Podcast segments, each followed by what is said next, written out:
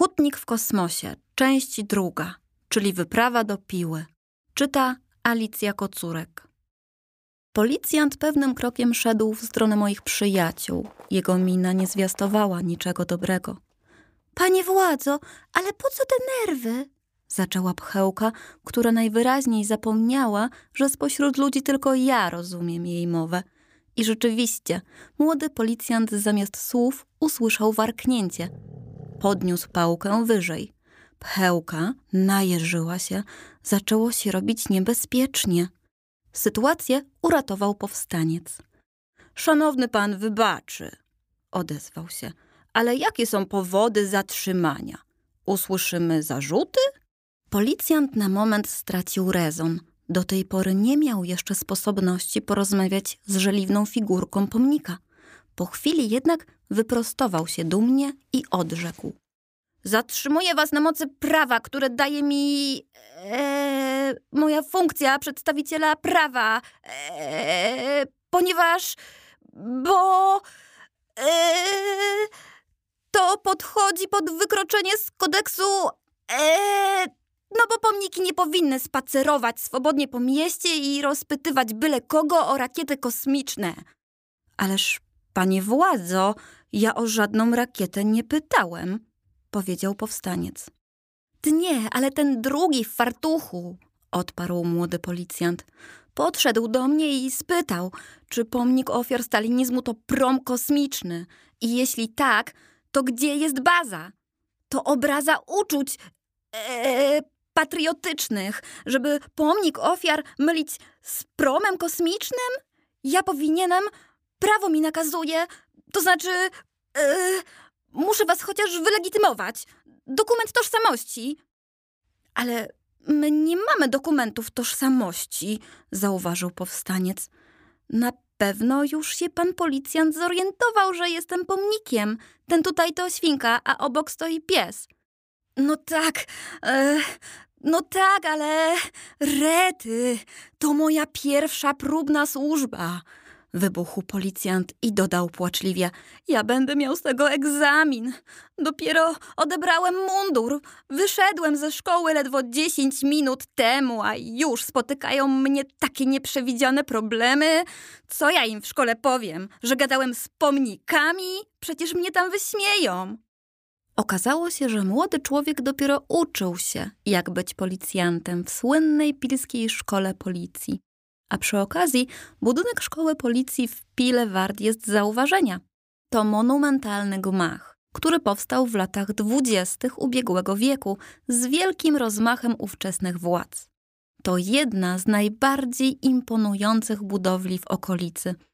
Licząca ponad 80 tysięcy metrów sześciennych objętości, Dawne plany zakładały powstanie w tym miejscu teatru, biblioteki, muzeum i urzędu miasta – Dzisiaj w gmachu szkolą się przyszli policjanci. Zdradzę wam ciekawostkę. Jeśli będziecie kiedyś w okolicy, znajdźcie na budynku szkoły ceglaną płaskorzeźbę.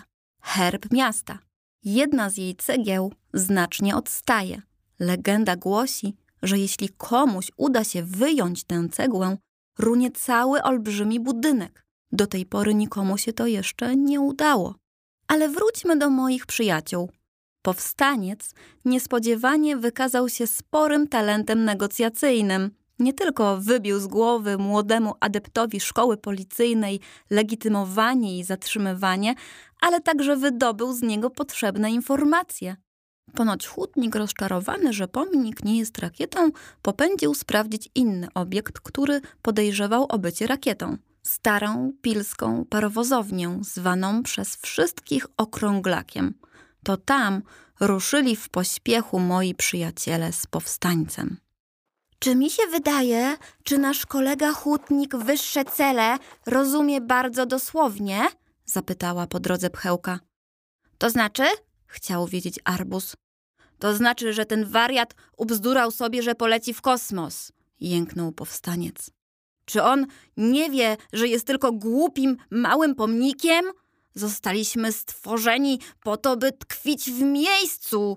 Mamy stać i nie ruszać się nawet, gdy swajda się na nas gołąb. Po to są pomniki. Nie po to, by łazić po świecie.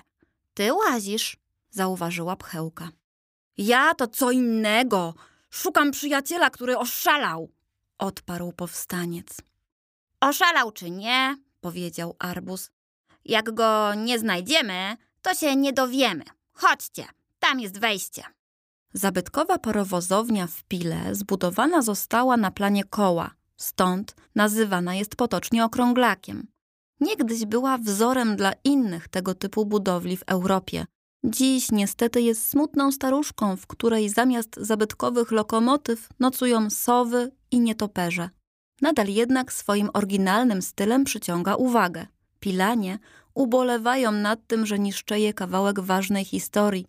Jednak okrąglak wymaga tak wielu remontów, że na jego renowację nie ma chętnych. Powstaniec, arbus i pchełka stali pod budynkiem, wahając się, czy wejść do środka. Dziurawy dach parowozowni grozi zawaleniem, z drugiej jednak strony wszystko wskazywało na to, że w środku jest hutnik. Arbus pierwszy ruszył naprzód. Nie radziłbym, serdeńko, powiedział ktoś za nimi. Stasiu ma rację, tam jest niebezpiecznie, dodał drugi głos.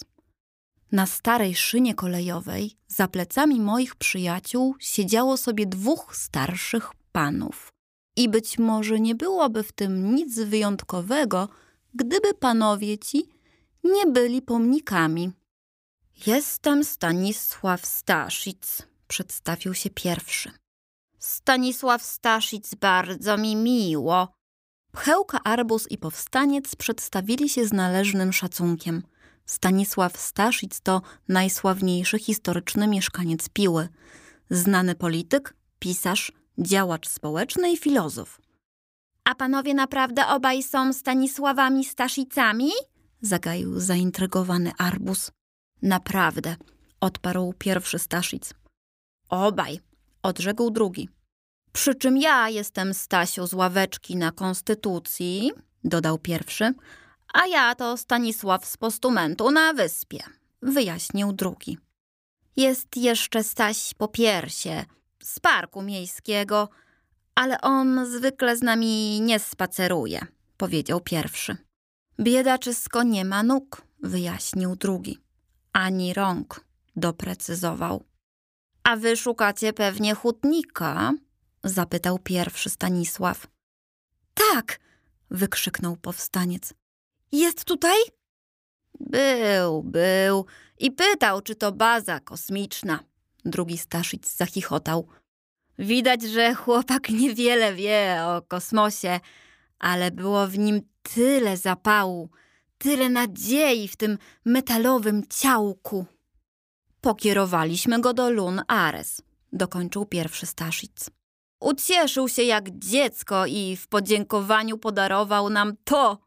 Staszice pochylili się i jeden z nich z pomiędzy pół płaszcza wydobył metalową kulkę. Fragment pomnika hutnika przedstawiający szklaną bańkę.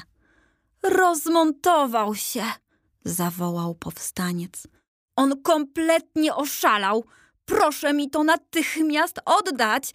To własność ujścia, to element instalacji artystycznej. To prezent, zaczął pierwszy Staszic. Oddajmy mu to, Stasiu. Na co nam taka kulka? Ani nie porzucasz, ani nie podjesz, powiedział drugi Staszic. Obaj Staszice oddali więc powstańcowi kulę z pomnika hutnika.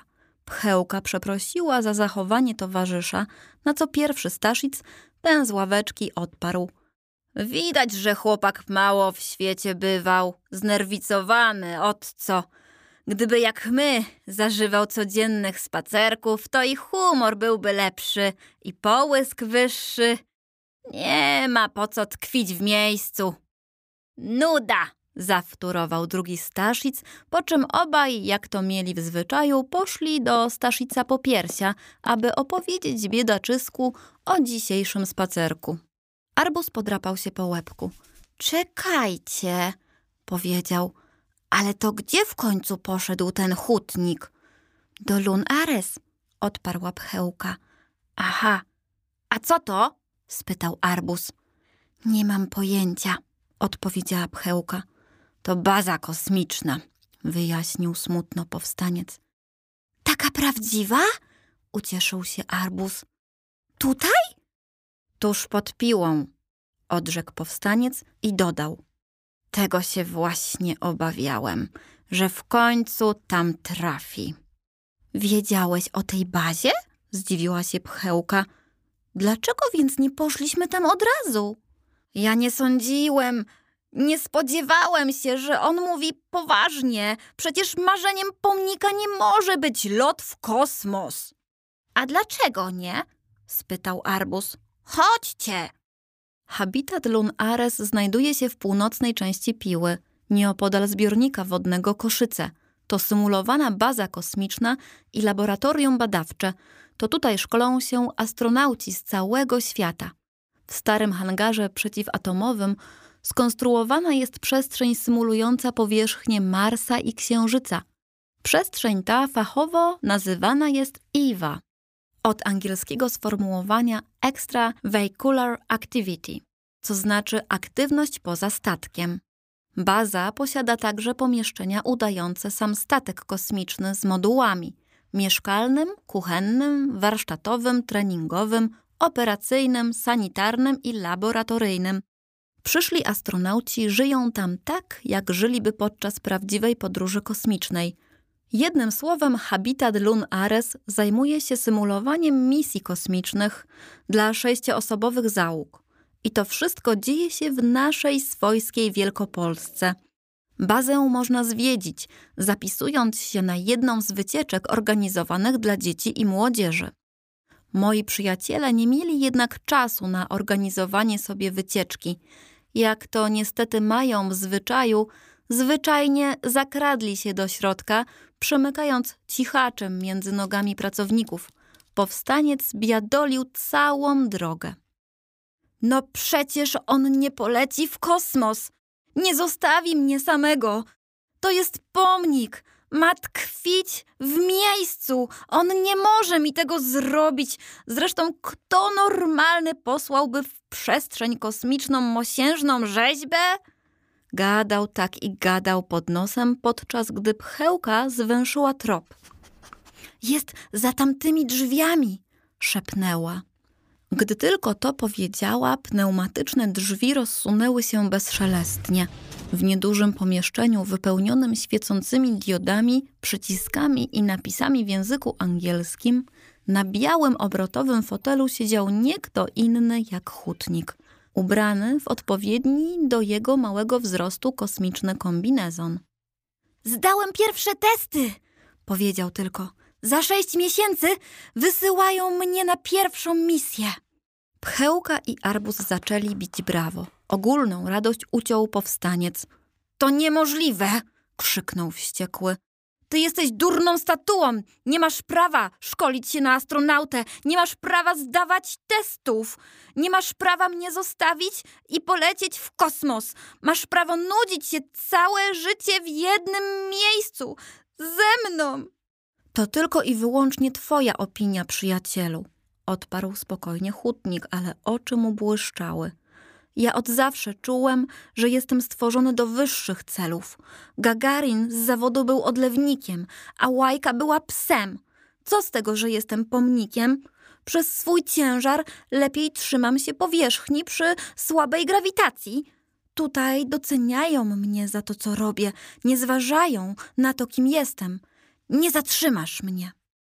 Nie zatrzymam cię, przyznał ze smutkiem powstaniec. Teraz rozumiem, ty nie oszalałeś. Za to na pewno oszalałbyś, gdybyś do końca życia miał tkwić bez ruchu na placu w ujściu. Przepraszam, że próbowałem cię powstrzymać. Żegnaj, mój przyjacielu. Powstaniec zasalutował po żołniersku i ruszył powoli w stronę wyjścia. Hutnik zeskoczył z fotela.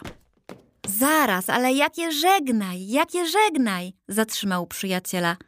Mówiłem, że wyślą mnie w kosmos za pół roku. Przecież nie będę do tego czasu siedział w tym fotelu. Nie? zdziwił się powstaniec. Wracamy do ujścia, mój drogi. Wracamy do domu. Hutnik i powstaniec uścisnęli się serdecznie, jak na prawdziwych przyjaciół przystało. Bo wiecie, prawdziwi przyjaciele kłócą się jak wariaci, a potem godzą z prędkością światła. Zgodnie wrócili na swoje postumenty w ujściu. Hutnik szczęśliwy, że odkrył swoje powołanie. Powstaniec szczęśliwy, że nie stracił towarzysza. Stoją każdy na swoim posterunku. Przynajmniej na razie. Za sześć miesięcy hutnik poleci zdobywać kosmos. Na ten moment obaj regularnie porywają gordalinę i robią wycieczki do piły i dalej. Bo czemu nie? Bo dlaczego mieliby tkwić w miejscu, skoro świat ma tyle do pokazania?